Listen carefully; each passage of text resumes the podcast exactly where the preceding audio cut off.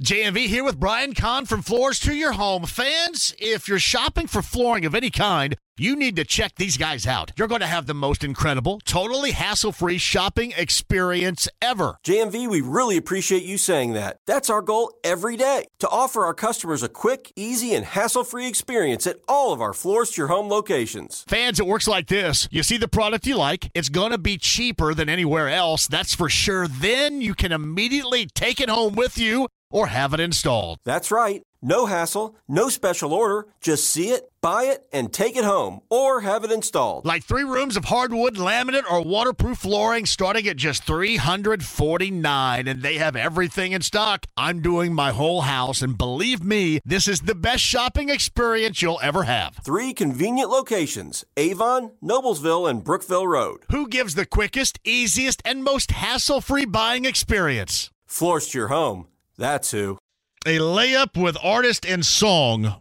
As Kevin Bowen joins us on the Andy Moore Automotive Group hotline. Can you name it?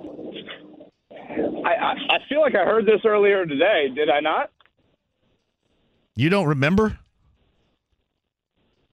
Literally, it just uh, it happened on your show this morning.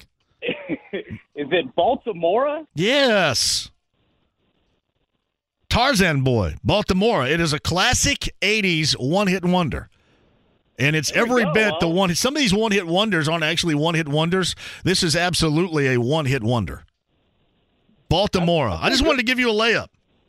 Yeah, I appreciate that. Um, I feel good about that. I, I, I certainly need it. When Jake asked me this morning, um, I knew I had heard it, but I had no idea you know, who the band Baltimora. or anything like that. Baltimora is an Italian group, one hit wonder group from the 1980s. Italian with Tarzan Boy. Hey, speaking of Italy, by the way, do you or Maddie ever watch like any of these shows on HBO? Uh, I mean, define the shows. I mean, we certainly well, it wasn't the Carmen show, Carmen Electra show that you wanted us to watch. Was not on HBO. Was she naked? I'm not sure.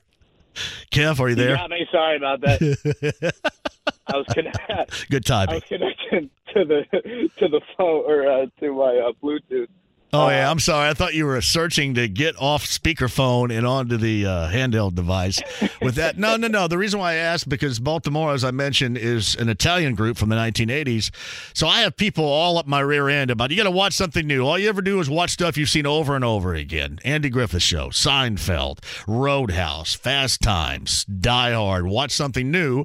So I've started watching a show on HBO called uh, White Lo- The White Lotus.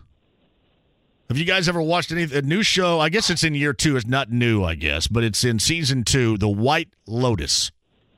I, I feel like she has maybe watched it. I, I have not though. What is do? do Well, to? just- well, it's just- it's based- like Roadhouse. Eh, no, no, no. It is incredibly. I don't even know how to explain it. It's weird, but it's at least as of right now in this season two, it's based on a bunch of extraordinarily rich people spending time in Sicily during the summer, like extended vacations in Sicily. And there's a lot of weirdness that's going on in this. And I'm just kind of curious if Maddie, because I know that she watches, you know, some HBO shows like that, may be into the White Lotus because I, I had I had folks get me into a couple of different HBO things, and this is the latest, the White Lotus.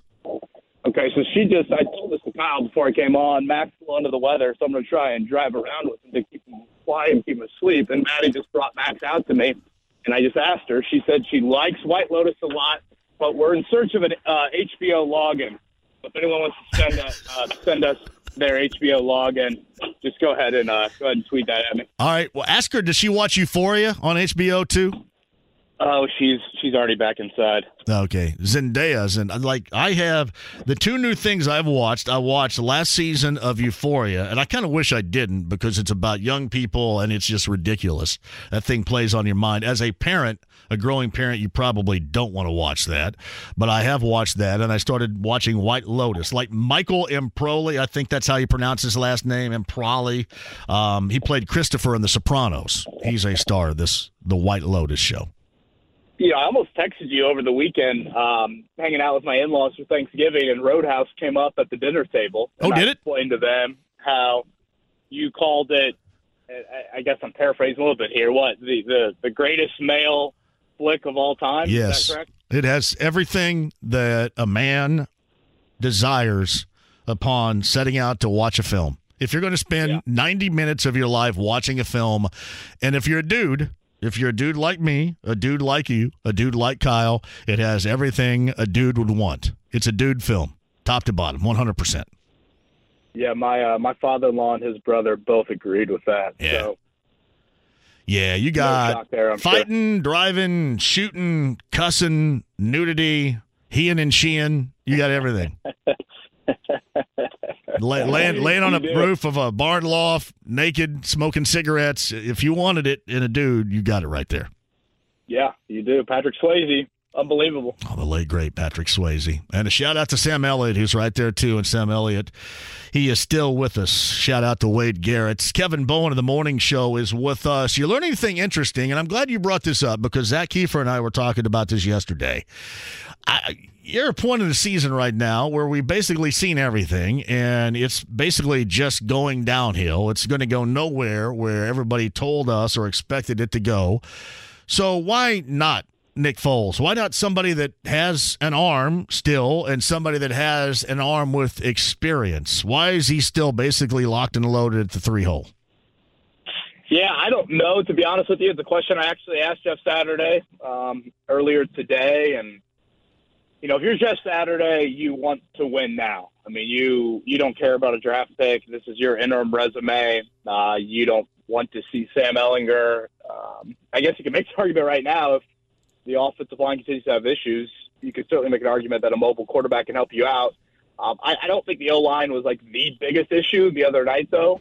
Uh, but I thought Matt Ryan looked old. I thought his arm looked shot. Um, I think the shoulder injury has got to be hindering him because I just don't remember it to this level uh, earlier in the year. I mean, it just when he throws, you know, any sort of ball, whether it's a little bit down the field or outside the numbers. I mean, it's a you know, 78 mile per hour changeup that you're just praying gets to the pass catcher in time. And I think you go back and you watch the start of that game. How many balls Pittsburgh challenged from Matt Ryan? I mean, hell, you didn't have a completion until the midway point of the second quarter, so that tells you everything you need to know. Versus Kenny Pickett, you know, there's more separation and the ball just has more velocity behind it. And it's not like Kenny Pickett has some the howitzer of an arm. Um, so if your thought process is win now, you want a veteran quarterback, I, I would look at Nick Foles. Again, I don't necessarily think that's what their process should be at this point of the season. Um, but financially, I mean, considering if Matt Ryan gets hurt, you know, that's a huge, huge cap hit that could be coming your way in 2023.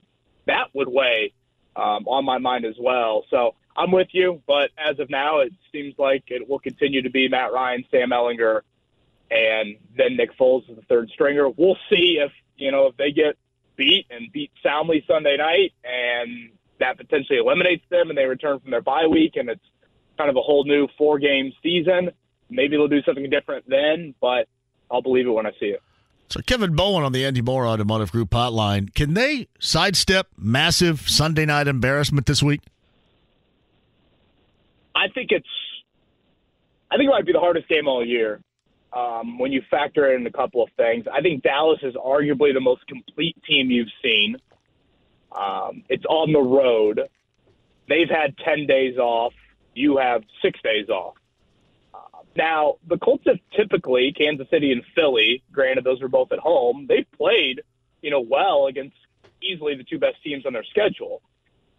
Um, and I know Dallas, I, I saw their injury report. Looks like they had a couple of guys missed due to illness. I think it was Michael Gallup and Trevon Diggs. So, you know, that seems to be kind of par for the course with the NFL right now. Um, so I think that's something to keep an eye on if there is some sort of sickness or, you know, bug going through there just to watch the rest of the week.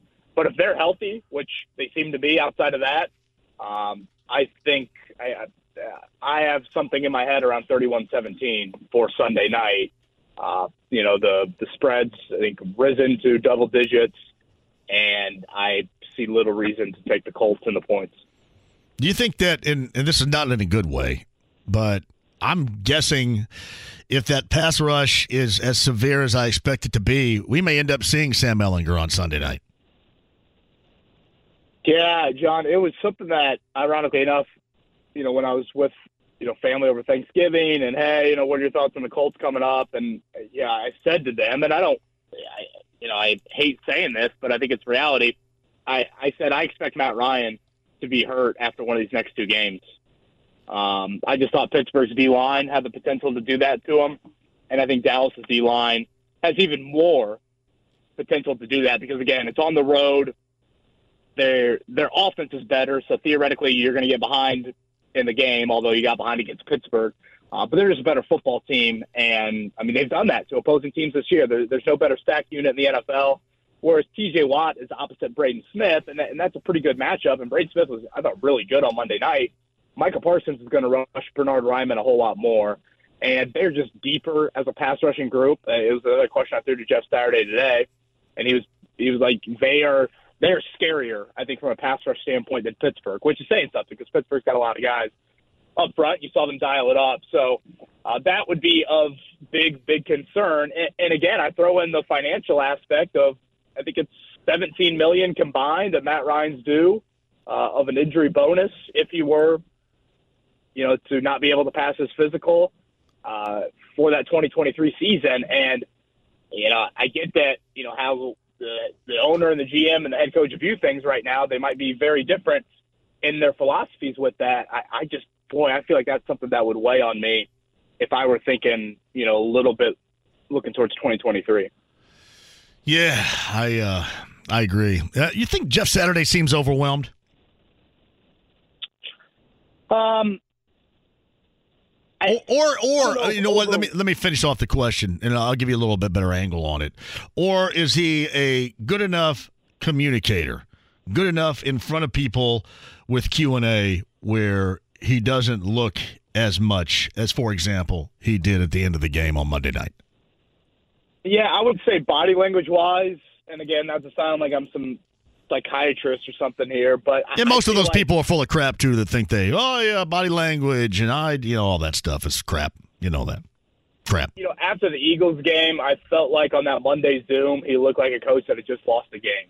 It was the first time I had seen kind of that that glow, if you will, um, from the honeymoon period not be there. Um, yeah, he's a smooth operator without question, and in front of the camera and all that, and um, he certainly gives off a guy that still exudes a lot of confidence. But uh, to your overwhelm, you know, word, I, I think that's probably a good word, just because I don't think you truly realize until you get in that seat how much responsibility is on your plate outside of, you know, an hour and a half on the practice field every day.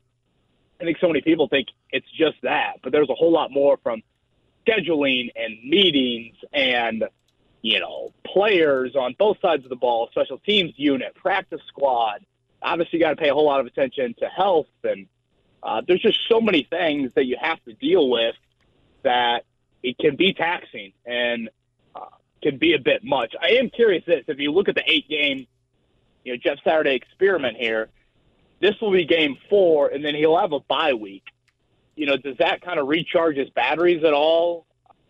Does that you know, this eight game grind is not as much of a grind as it is for, you know, going either eight straight games through it or, um, you know, having a grind of an off season where, you know, it could be a, a bit boring kind of waiting for the games to get here. I mean, Jeff Saturday walked into an awkward and bad situation, but at the same time, he also walked into immediate games, not, you know, major off-season decisions that this franchise is going to face come mid January. Uh, so I, it's a great question. Um, again, he's a guy that strikes me as someone that wants to be involved and he's a competitor and wants to do this. At the same time, this is really foreign to him in that, you know, and he had to have known this coming in, but he's coaching a football team that for the first time all year, today the vibe in the locker room was we're going to find out, you know, how motivated guys are. And when you start to hear those That's not good players, at all. That's not good yeah, that's when you know reality is set in yeah. internally because usually they're the last ones to go there. You know, they're the ones that cling on to the playoff hopes and we can run the table and all this. Today, for the first time, whether it's Matt Ryan or other guys, and even Jeff, I think went there a little bit. Um, that they have, they see the standings, they realize it, they know the schedule upcoming, uh, they fully understand that a lot of people uh, outside of the building want to see this team lose to move up for draft position. It's Kevin Bowen with us. When he was hired, and a couple of days after, you and I had a conversation, and I think we both agreed on this uh, in some form or fashion. He was going to have his fingerprints on this organization, regardless of how the season ended. And that was before they played in Vegas. They won. Everybody was excited about it. Since then, not so much. Do you still believe that that in some form or fashion, whether it's coach or player personnel decision making, something he's going to have his fingerprints on it, or maybe has the past couple of weeks changed your tune on that at all? Yeah, again, it's a, it's a good question. Um, my gut still says if he wants to do something, Jim Irsay will find something for him. Now, again, that sounds like you know Jeff Saturday's the next door neighbor to Jim Irsay, and oh yeah, you know Billy can come be a summer intern for the Colts. Um, you're obviously talking about you know hugely important positions within the franchise, but I, I, I do think the further you get away from this, and the further you get away from that honeymoon period, there is the element of um, do you just need to blow the whole thing up? And it was this more of a consultant type of thing. And, you know, something we were talking about today in the media room, you know, Jeff Saturday, I think, will be pretty appealing in the world he just came from after this experience. I would think that ESPN would happily bring him back to get his experience about this. And now he has a different type of perspective than he had just as the ex player and Peyton Manning center and, and, and all those things that he, that he used to have. So, um, my gut still thinks if he wants to do something prominently, he would do that. Um, you know, I'm trying to remember, and I, I probably should have talked to you about this. Do you recall? I, for some reason, like 2012 season is popping in my head, but somewhere around that time, wasn't Saturday brought in in some sort of front office consulting role, and it lasted like maybe a month, and he just said, "Yeah, this is not for me," and he decided to whatever go back to Georgia. Do do you recall that at all? I, I don't. I, I recall where maybe there was advice, and I, I guess what you call it those that do it in, in the business, the career in which we have chosen would be consultants, and you know how full of crap I think they are. Um, but right, and, and I guess in, in, was a, actually in cons- building. Oh, see, I don't remember the in the building stuff. In a consulting role, I do, but I mean, I don't. He wasn't doing anything at the time, so that may have been accurate. I, I, guess I don't remember the in the building part, but in a consultation role, I had thought that that had happened even prior to, you know, what they described in that opening press conference as he was a part of here before he took over as the interim head coach. Yeah, and I know the timing of it would be weird because you know, he played that. Maybe he was still playing in Green Bay. Now I think about it, in 2012, yeah, it would have had to right. have been pretty early in that Grigson tenure, 2013, somewhere around then. And again, I don't think it lasted very long at all. But you know, I just think, you know, I hear from people, well, you know, Saturday's not going to be the head coach; he'll just become the GM. I mean, that is that is a totally different job than being the head coach. I mean, Jeff Saturday loves to coach because he loves being in front of players and he loves being out there on the practice field. Like that is what gets him going from a professional standpoint right now. You're a GM. I mean, you're you're holed up in a bunker for large, large chunks of the day. You're you know, scouting kids, college kids all across, and having to keep an eye on the entire NFL. It's not the same sort of joy and return that you know you get from from coaching. So I, I'll be very curious if and when that time comes, exactly what Jeff wants and what Jim Irsay would be willing to give him. Yeah, that's uh, going to be interesting. I know we're going to have a later date, and I'm sure talking about you know what they're going to do in the off season, but I can't help to think, and I laid this out yesterday. I'm not Mr. Blow It Up guy because I'm too old, and I want to see things turned around and turned around for the positive and competitively speaking as quickly as possible. But at the same time, when you're going in a direction after the season and you've had six years of this, even with the Andrew Luck saga, all that this has entailed, and I don't want to be just that, you know, guy shaking his fist and I'm going to fire everybody because I'm trying to stir it up. I'm not. In this case, though, if you're going to move forward with what clearly hasn't worked with Chris Ballard, I don't know unless you just don't feel you have another option at that present time, how you have Chris Ballard try to rebuild this thing back up again. Because I think it's more than just a reload or a resculpt. I think that there's going to be a lot of rebuilding going on because those foundational pieces and those beliefs that Chris put into motion years ago to where we are right now have simply failed. You know, I've always felt this about the NFL. I, I think the head coach and GM should be tied at the hip.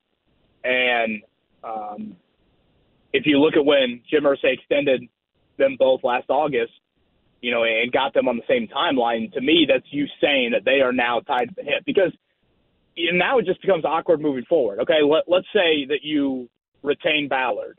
Um, is Ballard now on the same timeline as the new head coach? So does that mean Ballard has five more years at this? You know, what if you do swing and miss on a quarterback two or three years into the next era? Is Ballard gone? But then the coach stays, and now you're hiring a GM that didn't hire that coach, and that's the awkward nature of Chuck Pagano's final season here in Indianapolis. Uh, so that's where it just gets really, really complicated, and that's why I think when you make these hires, right, right or wrong, because you know I, I fully understand it's, you know, the personnel decisions the head coach moves are not this, you know, end all or are not exactly the same. They are operating a little bit differently but I just think when you make a commitment like that as a franchise, you're committing to an era. And when you decide that one part of that era isn't working, unfortunately, I think you've got to, you know, can both. Um, so that's probably the route that I would take with that. And then the Jeff Saturday dynamic continues to offer just a whole lot of awkwardness of, you know, if Saturday's around, you know, who has Irsay's voice the most. Well, and uh, and you wonder with Chris really in mind too, with all that has happened in the past month, you know where his head might be, you know about the future in in the first place too. I mean, we haven't even thought about that portion of it that much, but I, you know, obviously he's not uh, happy, or he certainly didn't want to where they're going right now uh, to happen in this way. He was in disagreement with the owner, and it still kind of makes you wonder the direction in which it goes. Kevin Bowen is with us. All right, IU Carolina later on tonight in that matchup, the ACC Big Ten Challenge.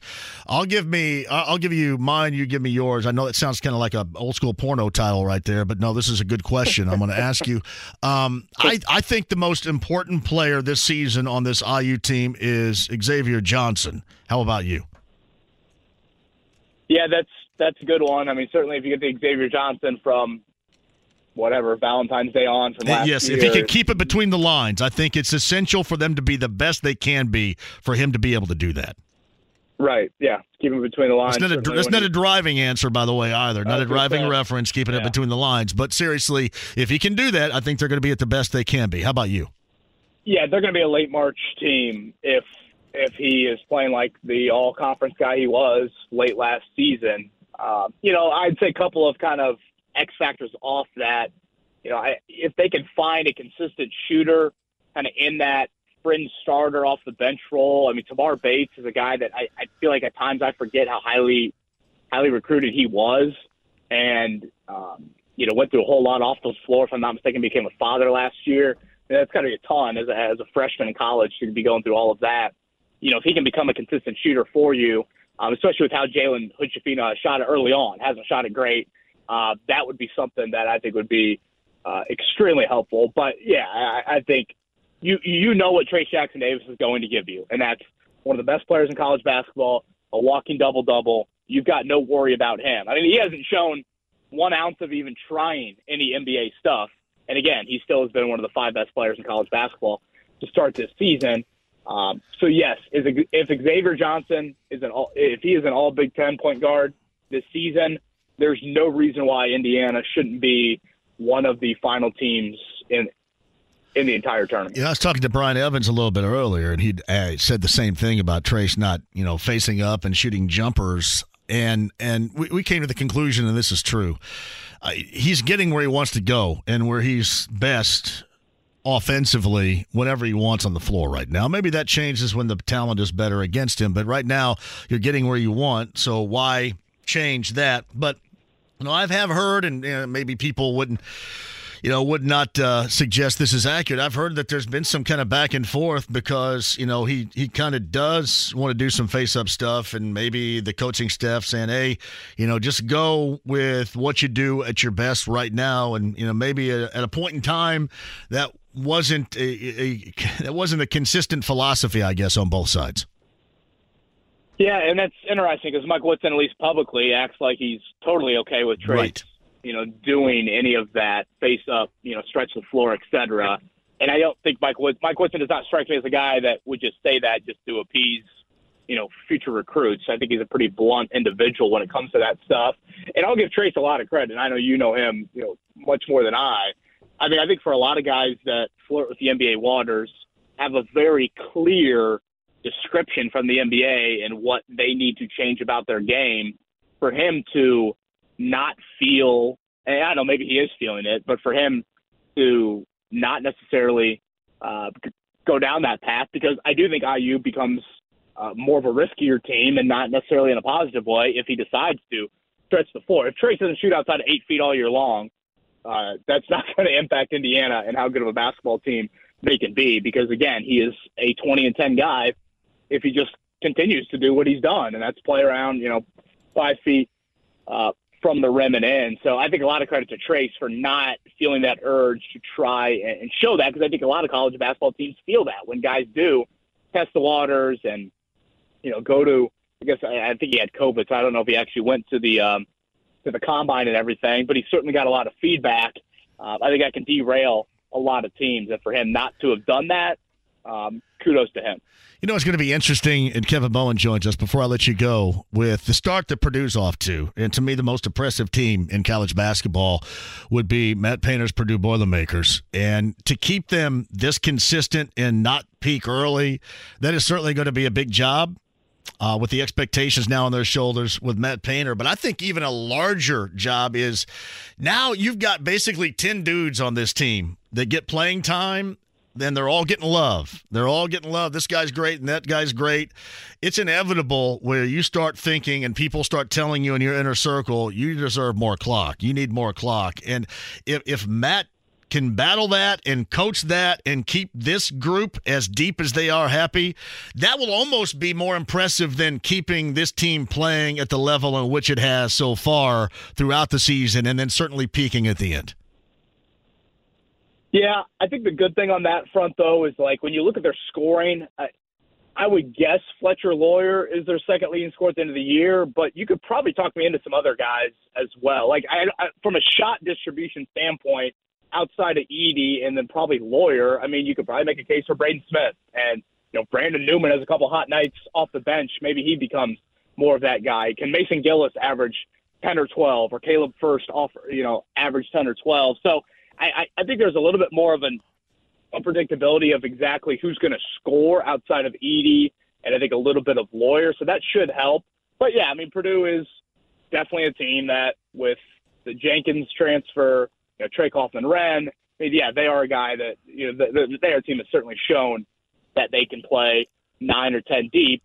But at the same time, you know, I, I do think there's an element of Purdue's a little bit of an outlier in college basketball in that with how Matt Painter puts the puzzle together, he's very clear with guys, and this is the plan. I mean, how many five star freshmen and Trey Kaufman Renn do you see redshirt in their freshman year? I think that they have guys that are a little bit more accepting of roles that um you know might not be exactly what they thought they would be, or they grow into those roles. And I don't think anything is like cemented. You know, again, I don't think anybody on that team screams to me like that guy has got to play 36 minutes a night and no questions asked. Whereas, as me as a Notre Dame basketball fan, Mike Brey plays like seven scholarship guys, and so all these guys get a ton of minutes.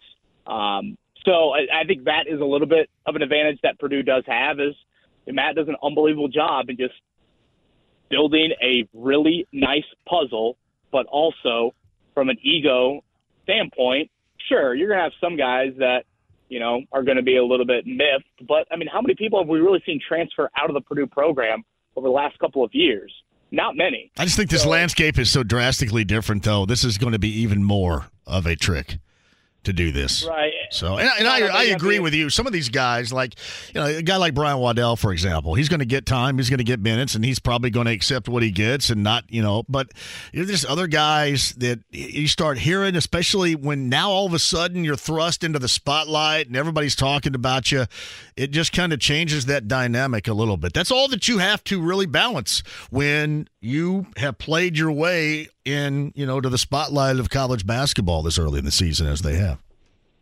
Yeah, it's certainly a good problem to have. Um, Right. As you know, I said earlier this week, and I'm sure you did as well, John. It seems foolish to think about March in late November, but what Purdue did out in Portland is they boosted themselves up at least one seed line, maybe even two, come March, and, and that's if they go if they go 500 in the Big Ten. What they did in Portland, assuming Gonzaga and Duke and West Virginia, but Gonzaga and Duke especially don't fall off a cliff. Purdue's going to go from an eight seed to a six seed. And again, I think we all expect them to be better in the Big Ten. You know, that could boost them from what would look like a normal kind of four seed resume to a two seed resume. And I'm a firm believer in this. And maybe some of the Colts Peyton Manning era has me with this line of thinking. But I am not this believer that Matt Painter can't coach in March, this and that, all of, uh, you know, that sort of narrative. I am a believer in the NCAA tournament is a bit of a crapshoot. You look at Butler's two runs to the national title game. Butler easily could have lost the first two rounds or the, the the opening game in each of those two years. You continue to create chances and opportunities for yourself in the tournament, and that's exactly what Painter's done at Purdue and giving them a top five seed seemingly on an annual basis. If you do that, sooner or later, the bracket will fall your way. You're going to play, you know, great basketball. You're going to go on a run. You're going to, you know, have things, you know, luck be on your side, and you're going to make a Final Four. So I, I think that is what this team looks like. Another one of those to me, and it's really impressive to lose a top five pick, an All American, and Stefanovic, who was a key piece. And here we are. And as you said, no team in college basketball has been more impressive than them here through the first couple of weeks. I'm not going to get tonight, am I? Uh, Sabonis is not going to Zubats me tonight, right? And my Twitter account. Please don't Boy, say that that, was- it's going to happen. No, I That don't want to hear any negativity. Come on, come on. That was uh that was good for you that the old Zubac was a four o'clock tip on a Sunday afternoon. So I think uh, I think a lot of people just kind of let that one slide a little bit there. Well, because they Uh, all they all look terrible for one. I mean, they, it looked like they just basically got off the plane and and went and played. That's how they looked. Yeah. So But that was God, that was so fun to watch the other night, and just yeah, it's one of those. This is why we love sports moments, you know, and yeah, to see what Andrew Nembhard's doing in roles that I didn't think he'd be asked to do this early in the season, and you know the Kevin Pritchard emotion after that. Uh, it's been fun to watch, and with how much of a clunker and a stinker this Colts season's been, what Indiana and Purdue have shown already, and what the Pacers have shown, uh, really, really important, I think, for uh, fan bases around here to, to offer something. I thought it would take a little while for Nembhard, and I watched basically uh, every game that he played in, in Spokane, and I thought it'd take him a little while with this, you know, consistent NBA level guard talent. But man, he has fit right in, competed, and then when you look at his old team in Gonzaga. There's nobody that they miss, and I'm talking about Chet as well. Nobody they miss more on that team right now than Andrew Nembhard with the start they're off to. Yeah, and you know when you heard Mark Few and Tommy Lloyd talk about him, I mean, they, they, he meant a ton to Yeah. them. But again, the roles he was asked to do with Jalen Suggs, it's not like he was kind of the primary guy on the ball. And what he's done here, whether it's defending Tyler Herro late in the game to win that one, and, and you know for those that didn't watch the close on Monday night, you know he hit several big shots late in that game. That was just not you know he happened to be the guy, and that was his only bucket of the fourth quarter, and he's done that a couple of times this season. I, I think back to the preseason, they finished the game earlier in the year. I think him and Mathurin made some big shots in the fourth quarter, and you're kind of like, whoa, that'll be kind of interesting to see if that carries over to the regular season. Uh, because me watching Nembhard at Gonzaga, I did not think he would have this quick of an impact. But you look at that trade with Cleveland, and the first round pick could still be coming. You know, the second round pick you got in that trade uh, was was the Andrew Nembhard pick. So, I mean, that trade already looks like a pretty good success, and you're not even talking about the first round pick that's likely coming here in 2023. All right, Kev, tell Maddie to watch the latest episode of the White Lotus. It's got a kicker at the end. Just tell her. All right, find the password too. Find the password. Yeah, it's K Bowen 1070 on Twitter. I don't think I've ever sounded more pathetic in my life, uh, pleading for that. But um, that was via Maddie there. To watch White Lotus should be very grateful. Yes, do it. Check it out, and then report back next Wednesday. All right, we'll do. John. Thanks, buddy. Appreciate it. See ya. It's uh, Kevin Bowen, 1075, thefan.com, and the morning show, Kevin and Query, weekday morning, 7 until 10 a.m. Whether it's audiobooks or all-time greatest hits, long live listening to your favorites. Learn more about Kisqali Ribociclib 200 milligrams at kisqali.com and talk to your doctor to see if Kisqali is right for you. Danny Kanell, also of Sirius XM, Channel 84. CBS Sports and more on the Andy Moore Automotive Group hotline. That was just the reentry with Jeff Brohm playing QB in his XFL days right there. What do you think about Jeff Brohm and his Boilermakers going in as a heavy, heavy underdog coming up on Saturday night against Michigan? John, I love it. I love the matchup. I love Jeff Brohm playing the role of spoiler maker yet again. Do you realize he's undefeated against top five opponents, three and zero oh Although, I mean, I make I sound like I'm making a case, right, for Purdue, like take the points. Yeah. I'm a little bit worried about this matchup this uh, that we're going to see here uh, this weekend. The Big Ten East, you know, with all the powerhouses, Ohio State, Michigan, Penn State, they have dominated the West in Big Ten conference championship games over the past eight years. They're eight and zero with an average margin of victory of 20 points per game. Um, but I do kind of like Purdue um, to maybe put up some points on the board to at least get Michigan a little bit nervous. I think Michigan will win the game in the out in, in the in the end. I mean, look what they did last year uh, against Iowa. I think they'll win, but I think Purdue could keep it within two touchdowns. They played this role of spoiler. I mean, I said that kind of jokingly, but they do seem to revel in this circumstance. And Jeff Brohm will draw up some plays in the sand that will create some offense. So I think they'll be able to put up some points against Michigan's vaunted defense. I don't think it's enough to win, but I do think it's enough to cover. So I actually like Purdue with the point. Uh, Danny Kanell joins us via the Andy Moore Automotive Group hotline. Did, speaking of putting up points, did you expect the offensive output, certainly what we saw in the second half, at Ohio State from Michigan in that offense this past weekend? I would love to be able to sit here and say, yeah, I called it, but I, I'd be lying to you if I did. I do think what you saw on display was exactly why Jim Harbaugh made the change at quarterback, going from Cade McNamara to J.J. McCarthy because of what he provided in the pass game. We saw him with a pretty close to flawless performance with three touchdown passes, zero interceptions on that big stage. It also, the thing that probably surprised me the most, and this shows you more of the identity that Michigan has, with Blake Corum banged up, it was pretty shocking to see another back step in there in Donovan Edwards. And for him, to rush for 200 plus yards against Ohio State's defense. So there were a lot of surprises that no one saw coming.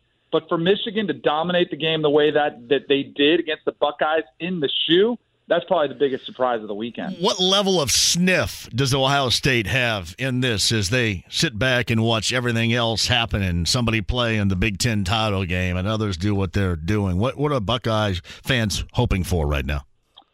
They'll be, I think they'll know their outcome Friday night because that's when the Pac 12 championship, where USC is just a three point favorite against Utah, a team that they lost to in the regular season in Salt Lake City. I think if you're an Ohio State fan, you get out some Utah Ute pom poms and you root your hearts out, hoping that Utah beats USC, which I do think with their second loss and not being a conference champion would knock USC out of the race. I think they would be out. Ohio State would be in. I think it's pretty clear cut. I still don't know what the committee would do with TCU. So, like, if, if USC took care of their business, then all of a sudden you'd put down your Utes pom poms and you'd pick up your Kansas State ones, grab some purple ones. I don't feel as confident, though, that TCU, who's undefeated, would suffer their first loss of the season if the committee would keep them out. I still think TCU might – have a chance to advance, even though they would have lost to Kansas State. But they already beat them once during the regular season, so it kind of neutralizes that loss somewhat. But I, I don't. I'm not quite as confident in that one that if TCU lost at Ohio State would be in. But clearly, they've got a root for chaos as opposed to the favorites winning out this oh, weekend if Ohio State wants another chance. Danny Kanell joins us, Sirius XM, CBS, and more via the Andy Moore Automotive Group hotline. So you look at Michigan right now, and you go back to, you know, you, you like the points and Purdue and that, but let's just say the complete chaos happens and Purdue pulls an upset. Would that at all jeopardize Michigan being a part No. of that playoff? In No? I think they're I think they're a lock. I think Georgia and Michigan have such impressive resumes. I think in you know it's interesting because before Michigan played Ohio State, it was like oh you know they've only have the Penn State win, which was a really impressive win. Their schedule was a little bit light. The non-conference was light, but that that that win against Ohio State is really all they needed to showcase that they were able to beat one of those top teams of the country. I do think if they lost, they'd be okay. We've seen teams. Uh, Notre Dame's a good example. When they played Clemson in the COVID year, when they played for the ACC championship game, they had already beaten Clemson. They lost to them 34 to 10. It was kind of an ugly game for Notre Dame. They still advanced despite that. I think that would be the same scenario for Michigan. Kind of, you know, but uh, Clemson was a top tier team that year. You know, at seven and at five, you know, is it is it enough? I think it would hurt. I think it'd cause a debate, but ultimately, I think Michigan would still go in. I want to ask you. I, I'm going to get to some deeper questions regarding quarterbacks in a second. But I want to double back, if you wouldn't mind, to Utah and USC, and and regarding Caleb Williams, who certainly has been thrust upon the scene not just this season, but big time down the stretch here. Is he just an elite and growing type of quarterback talent for that next level, or is he more of a product? And we've seen both with Lincoln Riley in the past. We've seen, you know, those that are legit high level, and we've seen those that have been a product of his offense. What's Caleb Williams to you at the next level? I think he's the total package. I really do. And especially because I think he's done a couple different things. Yes, you should put up monster numbers in Lincoln Riley's system, and especially playing with the talent that's around you. But what you're seeing on display are the type of throws and the improvisation that really scouts and NFL GMs are looking for out of quarterbacks. Yes, every quarterback in that system, you know, you want to complete around 70% of your passes. You want to have probably a closer to four to one touchdown to interception ratio, and you want to, you know, be winning games. And he's done all that. But when you watch him play and you see how he takes over games and he makes throws that are contested, like that's the one knock I think is that it's easy to complete some passes because Lincoln Riley gets guys so wide open that all you have to do is just kind of be a point guard and orchestrate and get to the open guy, which is pretty easy. But what you've seen Caleb Williams do is get balls in tight windows. You've seen him take over games. You've seen him make plays off the cuff that really are what NFL teams are looking for when you consider how Patrick Mahomes plays the game, how Josh Allen plays the game. Uh, you know, just the top tier quarterbacks, what teams are looking for at the next level. Caleb Williams really is the complete package when you think about what he's put down this year and even last year, too, when he was at Oklahoma. Danny Kanell joins us. Spencer Rattler, and disappointing last season massively. You, you go to South Carolina. Has he turned any heads and turned around any thought processes with the type of season, especially down the stretch, he's had in South Carolina? He'll go back for one more year, and then I think he has to put together a complete season in order to get back on track with his projections. What's coming out of high school was, and even after his first year starting at Oklahoma, was, oh, he's going to be a first round pick. And then there was the setback. Then he transfers. You know, he loses his job to Caleb Williams. Then all of a sudden he goes to, you know, South Carolina. It starts off really bad. I mean, you have to consider going into the Tennessee game, which was the upset of the year in the SEC. They were a three touchdown favorite. Spencer Rattler only had eight touchdowns on the entire season, and he threw six in one game against the Volunteers. I think he'd be better suited to go back, showcase another year where you are start to finish a great decision maker, you show consistency, and you put together a complete product. Then you'd have a much better chance of getting drafted where you want if you're Spencer Rattler, which is top 10, top 15 pick.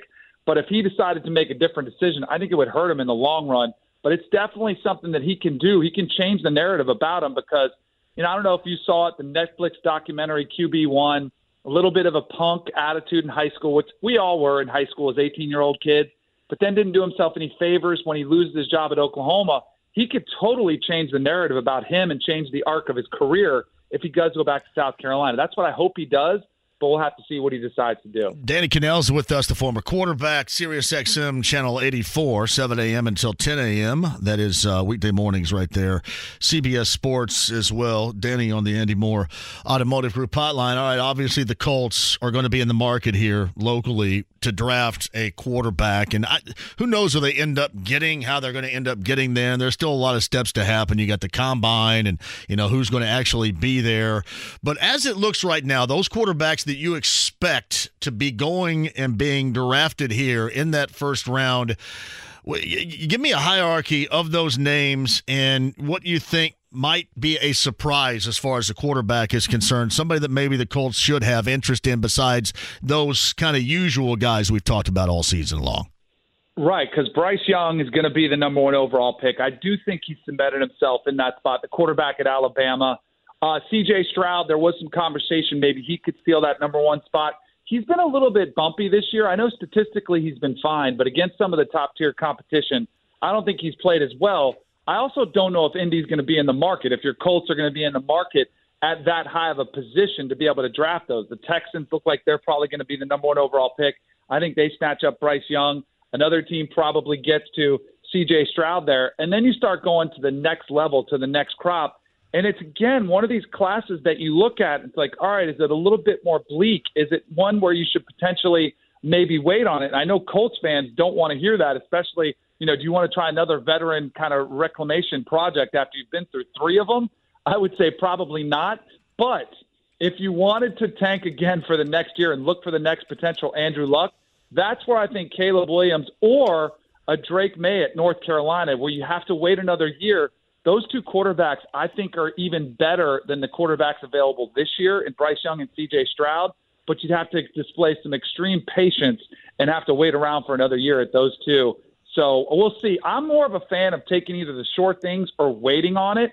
And, you know, maybe potentially taking somebody in the fifth or sixth round, kind of like Sam Ehlinger, which, you know, hasn't worked out the way they thought it would. But I, that's more, I'm more of a fan of that until, unless you have a chance at one of these surefire picks I think there's too much risk if you take a flyer on a guy late in the first round or as top of the second round. It was ugly against Florida State for Anthony Richardson. Certainly, what's his decision going to be? At least if he's made one, so, haven't heard it. Yeah, so he, Will Levis. There's some other guys. That's why you thank you for reminding me because there are a couple guys below Stroud and Bryce Young, and Will Levis to Kentucky is somebody who. And this is, I'll tell you what happened, Jeff. They ha- they were both at the Manning Passing Academy this summer Anthony Richardson for the Florida Gators and Will Levis for the Kentucky Wildcats. And everybody was raving about them because they had cannons for an arm and they're physical specimens. They look the part. They look yeah. like the next Josh Allen.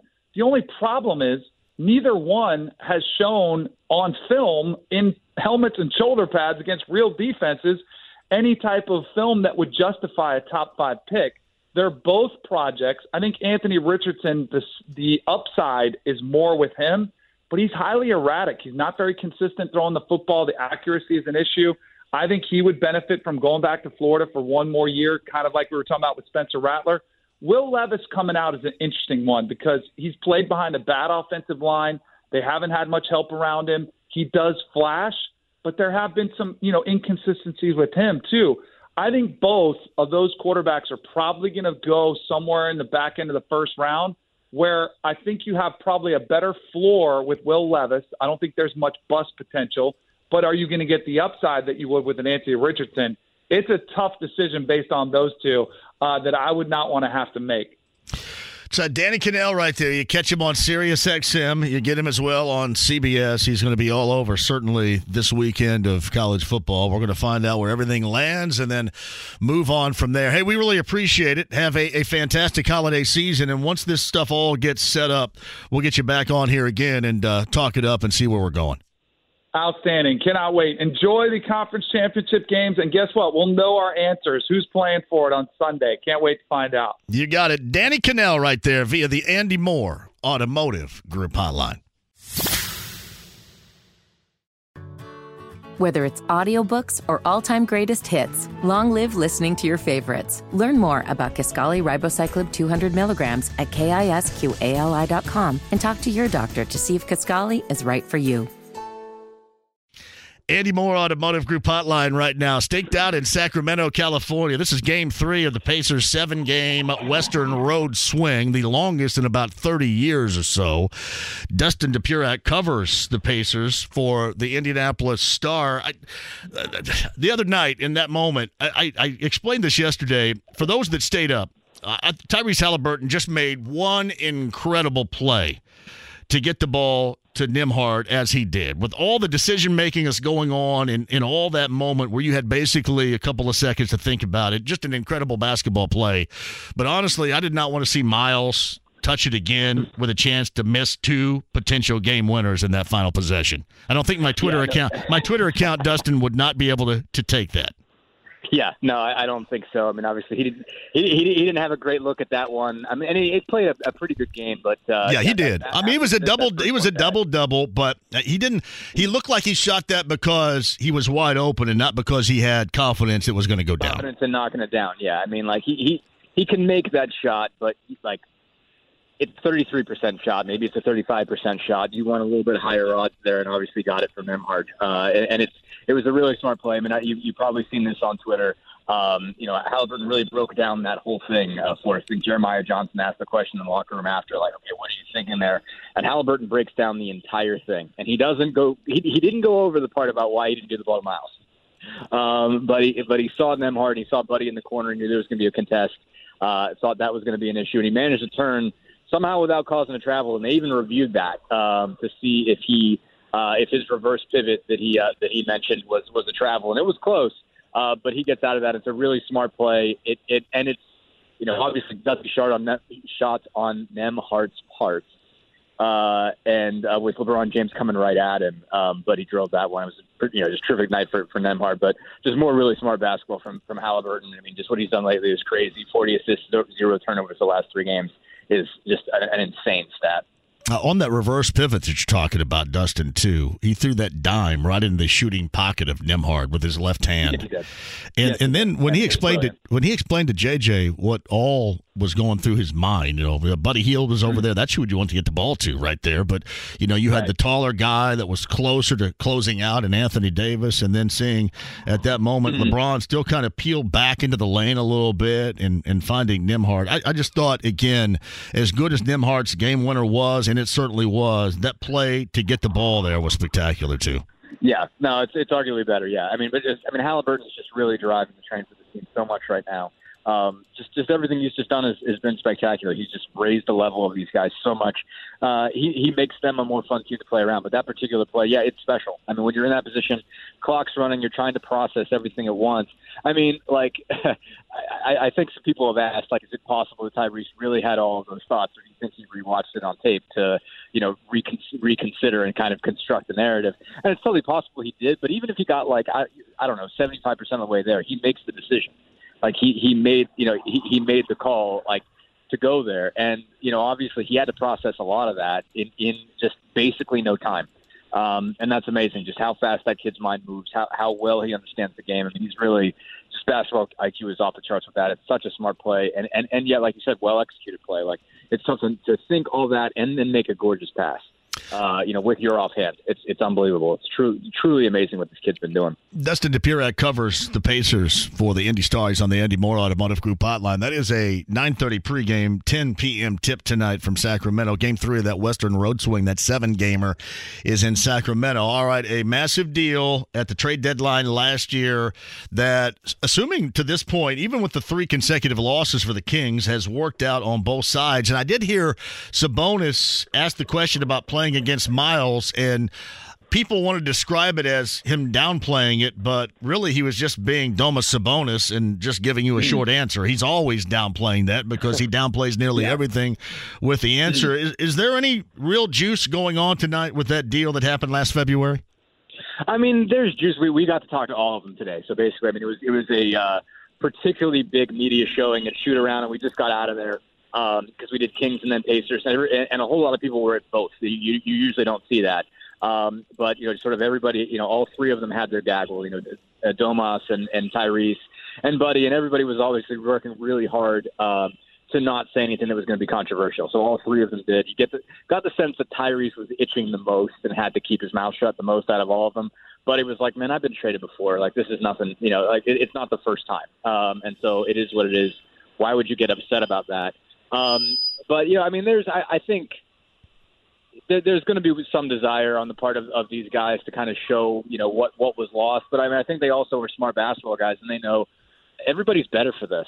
You know, I mean, everybody really is. Like, I mean, in particular, you look at, you know, Sabonis is better off, and and and you know, Sabonis said, I guess he hung out with Myles yesterday.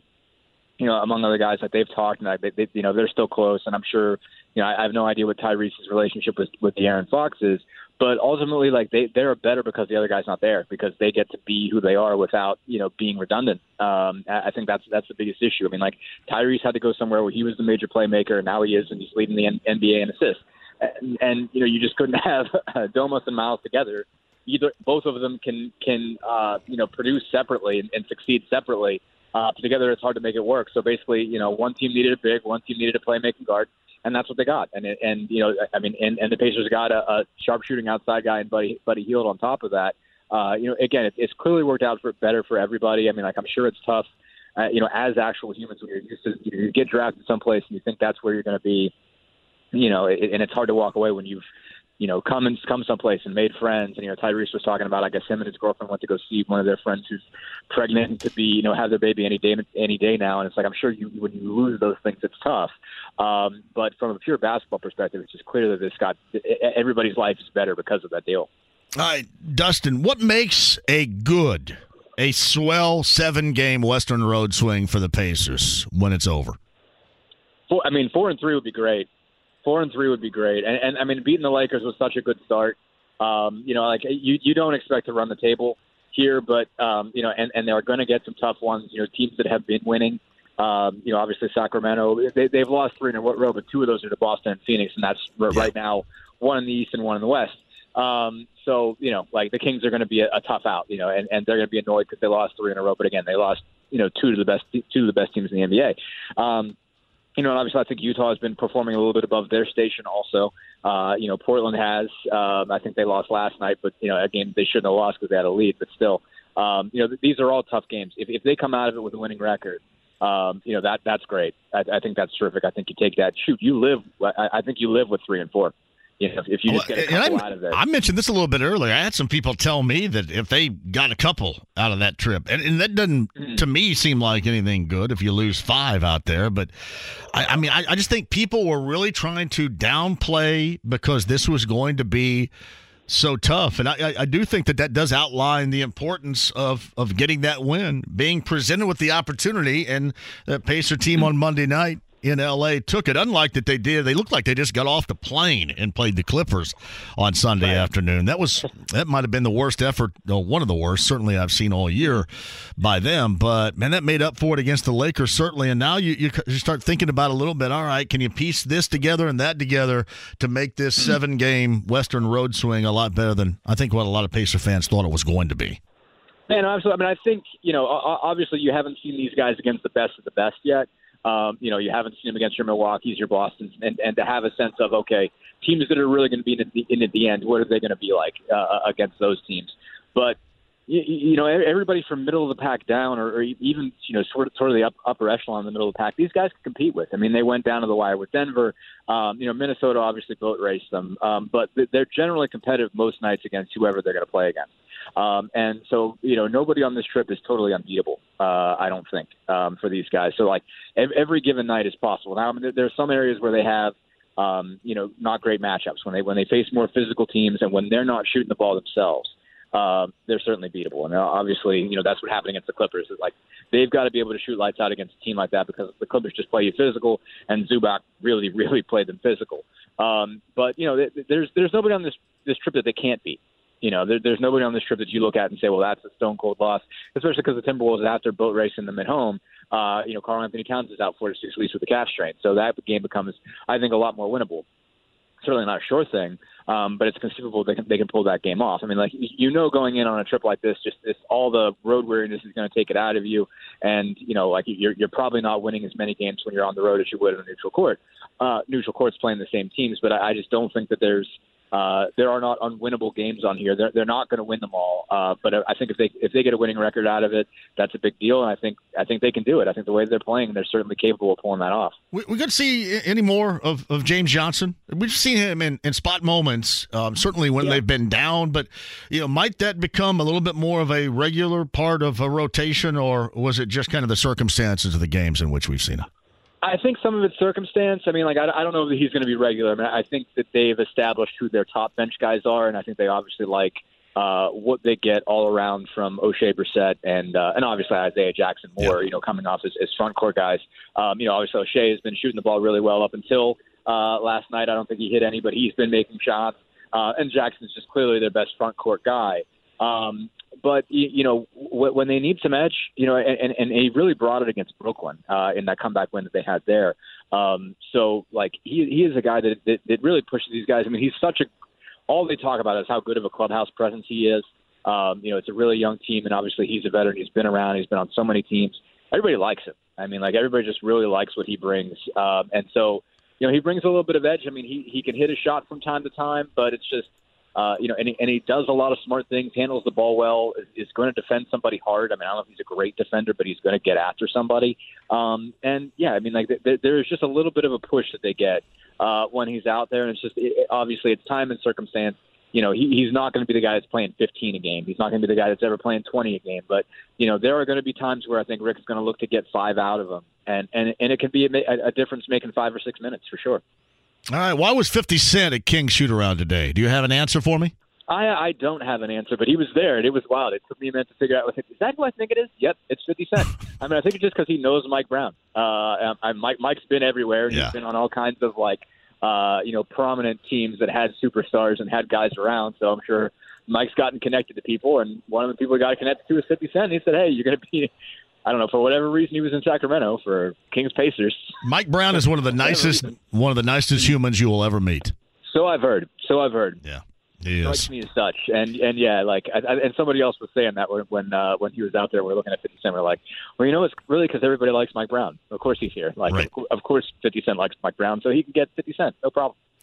So, All right. I was hoping he was going to take a jump shot to see if his uh, his his jumper is the same as his throwing. On. Yeah, well, his throwing motion didn't go over very well. That's no, a meme no, meme no. forever. Yeah, that is exactly so. for sure. All right, buddy. Uh, enjoy your time out there.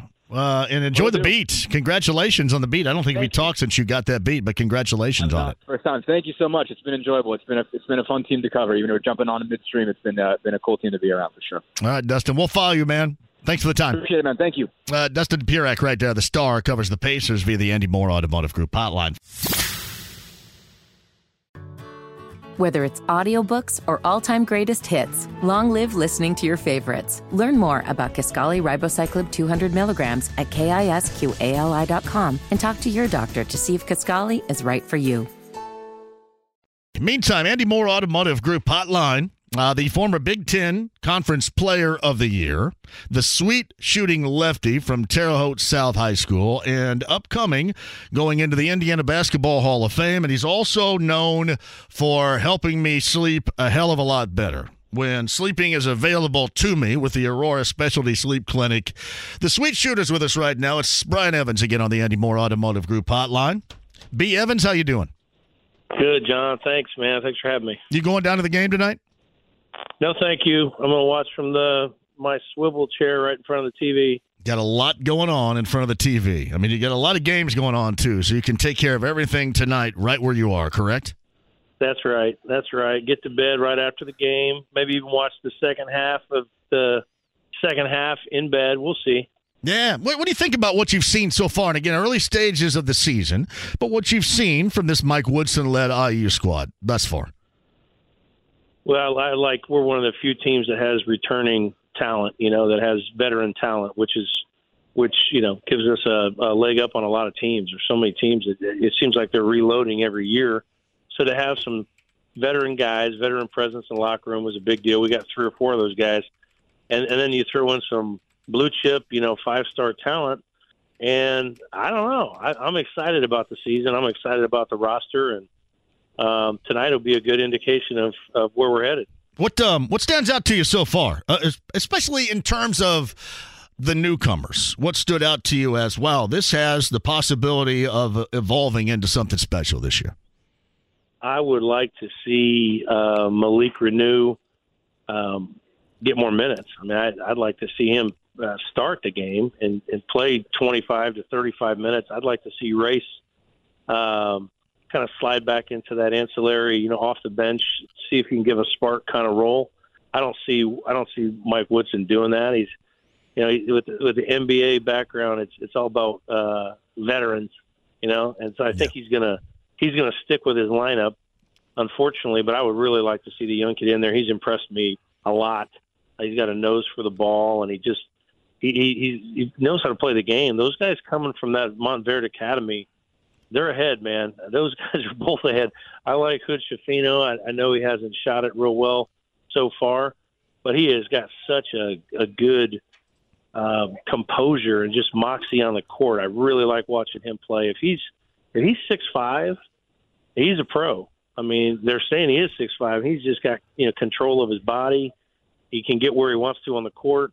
I, I mean, those two guys. I, I I don't I don't have a strong opinion on anybody else yet. I don't think I've seen them enough, but those two guys are they're legit.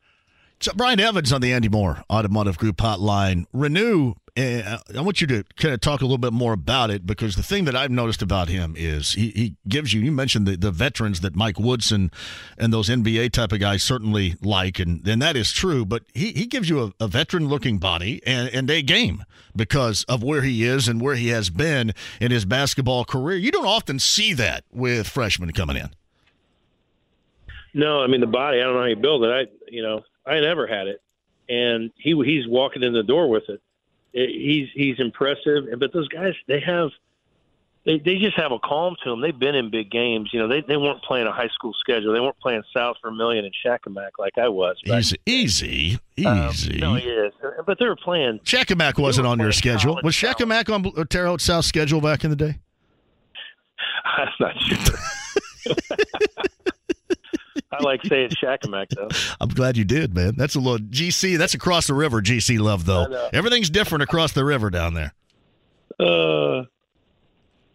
But no, see, I, I would agree with you on that too. Both those guys have played a a different level of talent to get them here. And you like the mix between the veterans and those young guys that Mike Woodson has right now. And and then how do you end up? How do you end up with playing time because you talk about Reneau, you want to see him get more minutes, and you know obviously that's going to come and affect probably a veteran like Race Thompson and his his minutes. And is there a way you think to to kind of pass around the minutes to make everybody happy, or in this day and age of of college basketball, I guess other than Purdue, is that impossible to do? No, I think he can. I mean.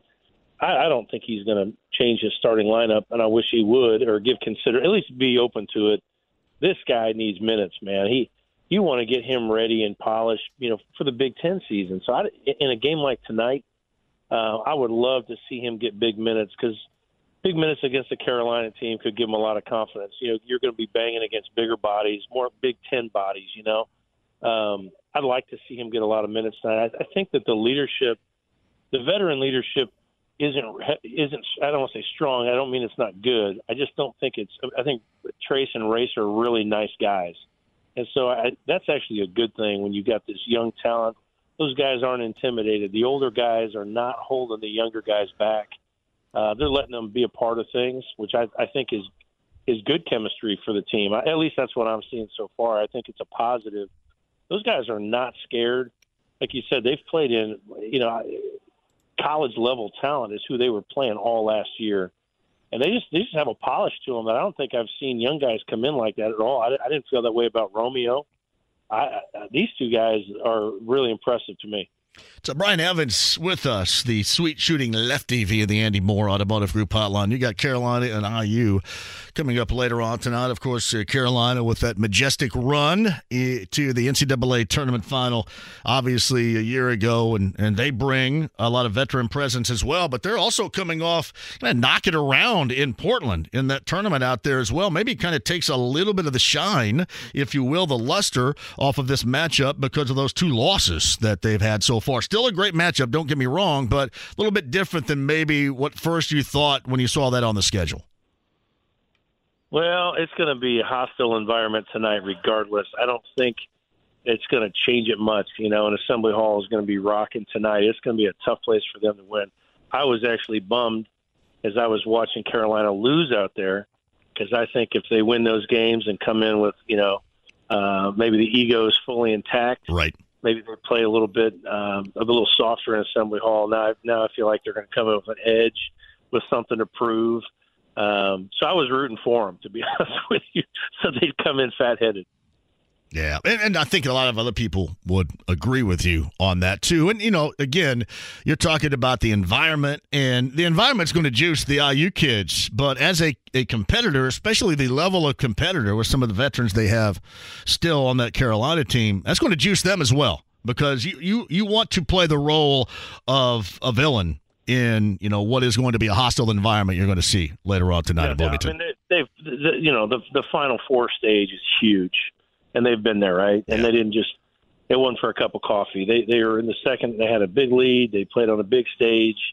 They're not going to blink tonight, and and they've played in Cameron. I mean, there's there's nothing quite like that. So this is, you know, it's a veteran team. They're not going to be scared, and I, I'm with you. I think they're going to be up for the game. It should be a good one. You like the way Mike Woodson's been handling this group to this point? I mean, other than obviously wanting to see more from from the younger guys, but you like the way things have been handled to this point?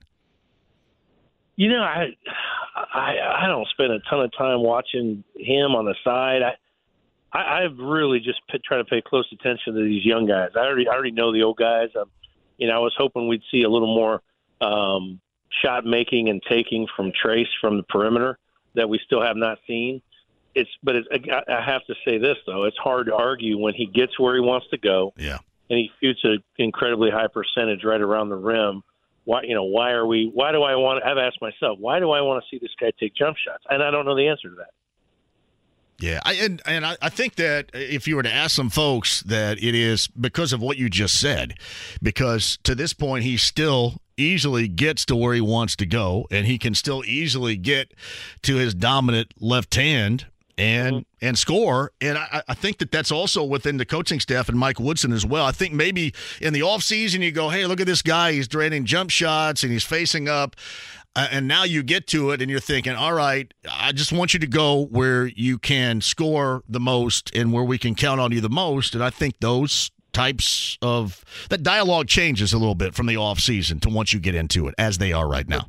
For sure. And I, I think part of it is I, I want him to be a pro. You know, I'm rooting for the kid and you know we we all wanted him to have a huge summer that he added to his game, and so you know I guess from that standpoint I want to see him bring it to the court. You know I, I was I was reading about it, you know how many jumpers he's taken and all that kind of stuff. So I was anxious to see it, and, and I want him to be a pro. I want him to you know add to his game over the summer so he can have a long career and make IU look good. Um, he, he's he's reluctant to shoot. There's no doubt about it. Yeah, and I, I you you want it to be within the flow. You don't want it to be just because you feel that he needs to prove it. And if you're if you're being dominant where you are, then to be dominant where you are, I guess, right? Yep. No, he like I said, he's he's shooting a really high percentage, and he's right at you know point blank range. If he can get to point blank range against, and then that was always the, the tough part for him is getting in the heart of the Big Ten season and playing against big, you know, more length. That's where he's struggled through the years. So you know, it'll be interesting tonight because this these are big bodies. You know, these are athletic, long guys. And, uh, can, can he have a, that kind of game where he gets point blank tonight? So Brian Evans, the former Hoosier, going into the Indiana Basketball Hall of Fame. I want to talk about that with you in just a second. But you mentioned the other Big Ten teams, and have you watched very much of Purdue and certainly what they did in Portland, which was kind of counter to what Carolina did out there. Purdue gets, you know, win versus West Virginia. They doubled down against Gonzaga big time and then do it even bigger, certainly against Duke in that championship game. What do you make of the Boilermakers thus far? Uh, totally impressed. I mean, I couldn't stay up for the Gonzaga game, and I got to admit, I was, you know, the, the score. I did a double take. I mean, they they whipped them pretty good. Now, that's they're another example of they lost a lot. They have the you know the veteran big guy Timme, but uh, you know they're reloading in a lot of ways too. Yeah. But Purdue went out there and handled them. I, I watched the entire Duke game and was totally impressed. You know, Duke's Duke's young, super young. They're always going to be really young, and they've got some injuries. But man, uh, Matt's guys just put it to them. I mean, they, I think with them is the the backcourt, the young backcourt. doesn't play like a young backcourt, and they've got veteran big guys. So they, in a lot of ways, they remind me of kind of what we've got going on.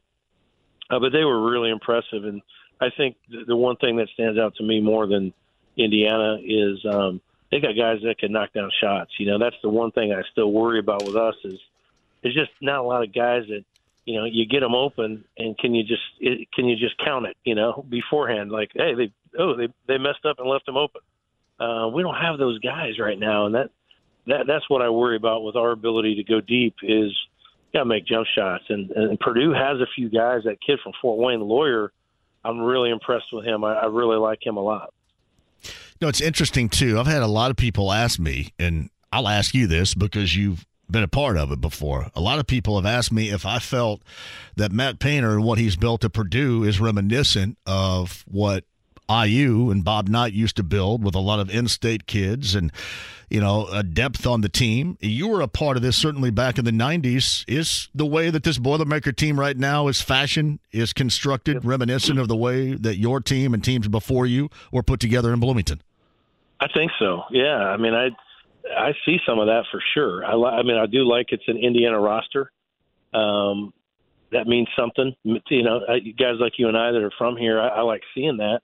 Um, I wish we we were seeing more of that on the the roster in Bloomington, but Matt, I think, is doing a great job of of putting pieces together and not being that outside influence of trying to take the all five star guys. I don't like that model, and I hope that's not what we're doing in Bloomington. I really do. I, I'm not in those those rooms. I'm not part of any of that, so I don't know. But it, it appears as if maybe we're doing a little bit of that, like you know, shopping for those those five star guys where I think what Matt's doing is looking for pieces, and he's quick to. In a recent interview, he talked about Zach Edey being a you know the 420 something uh, best recruit, and he's thrown that out the window and said, "Look, I'm I'm looking for Purdue guys." He referenced uh, Chris Kramer and some of the guys through the years that have you know just been uh, puzzle piece guys, you know, but they they came and they they played the way he wanted them to play, and they played a role, and were uh, you know a star in that role. I I love it and um, I, I, hope that's what we're trying to accomplish in Bloomington. I I'm curious too because I brought this up a little bit earlier, and you could have issues anywhere, you know, whether it's Bloomington or anywhere that has kids that believe they should be getting more clock than what they ultimately get, and then you have NIL that also plays a significant role. Is is it possible? Certainly, in, in Purdue stands out more because they do go so deep with minutes for so many players is it possible to keep everybody happy? I guess winning essentially does that for you, but in this day and age of, of what is the modern day player right now, collegiately speaking, is it possible to keep everybody happy? Well, I, I don't know how you keep everybody. There's always going to be guys. I think you got to have guys that are happy to be there. You know, happy to be on that bench at all. And then you know the guys that are you call it six through ten. Maybe that's a little bit trickier. And I don't know the answer to that question. That's times have changed the landscape has changed so much that um, I'm sure the grass is always a little bit greener. You know, every player's got a fan base. You know, your mom and your dad and your grandma and your uncle Dave. Everybody that wants you to to play 35 minutes a game and be a superstar because you were in high school. That's not possible. We know that's not possible. I think Matt. I think Matt Painter does a really good job of getting buy-in and saying this is how we're going to play. I don't see a lot of guys transferring from there. Um, I, I think his one through ten, you've got guys that are, are overachieving. Keep that in mind. That are you know two and three star guys out of high school that are playing as freshmen. Uh, you're pretty happy, right? So if you go and get all those five stars, I think it's way harder to keep them happy. But if you if you go shopping for those puzzle pieces like Matt has done, I think you got a way better chance of keeping them happy. So Brian Evans with us. I mentioned also a little bit earlier that you have been selected to be inducted into the Indiana Basketball Hall of Fame. Feeling pretty good about that? That's quite an honor right there. Congratulations. Well, thank you. You know, yeah, it was pretty cool. Um, yeah, it's a neat honor, and you know, one that uh, uh, you feel pretty humble. And in my case, you know, I, you think about who I, I played for. I in order to get me in the Hall of Fame, I had to have a Hall of Fame high school coach, and Pat Rady. I had to have a Hall of Fame basketball coach, and Bob Knight, and Chuck Daly, and John Calipari. I mean, look, listen to all the guys that that had to play a part in order to get me in there. There's a lot of a lot of great coaches. Who was your coach at Honey Creek Junior High?